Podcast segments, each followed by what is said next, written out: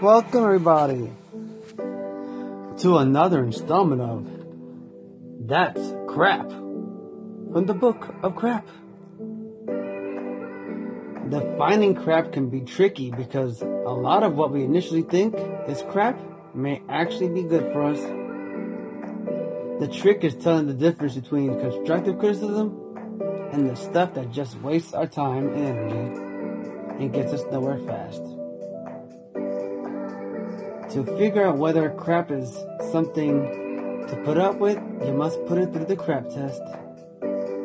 That means asking if it holds value in your life. For instance, you may feel like all those hours of practice on the free throw line are just pure crap. But if you're doing it because you want to be on the varsity team, or you bet your dad a month double the allowance that you could hit 70% of your shots, then it's really not crap at all.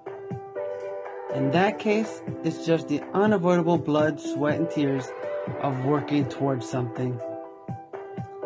Next time something feels like crap, take a moment to really examine it and ask yourself Is there a goal behind it? Will it one day get you somewhere? Is it in some way good for you? If you answered yes to any of these questions, you might not be dealing with true crap.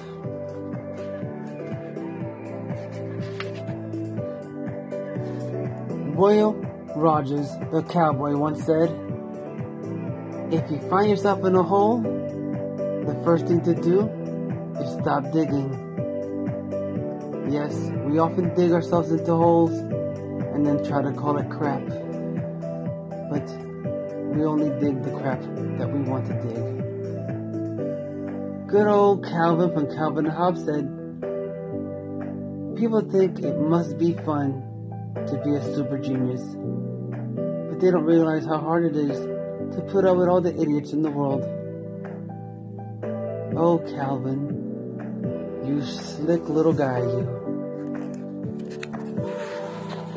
Now, let's get into avoiding crap. The best ways to avoid crap. Some crap is necessary, and some is even good for you. But some crap simply should be avoided. Unfortunately, it's not always possible to avoid crap. Although if you adapt to the right philosophy and techniques, you'll have a much better chance of not stepping in the pile set out in front of you.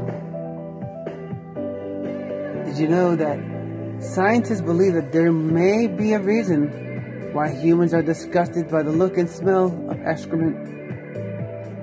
To keep us away from the toxins and infectious diseases that sometimes be present in waste. This just goes to show that steering clear of crap is beneficial to our general health. With that said, we conclude the Book of Crap. I hope you enjoyed this and will continue to listen to the Spidey Heck voice over show for more crap. Have a good day.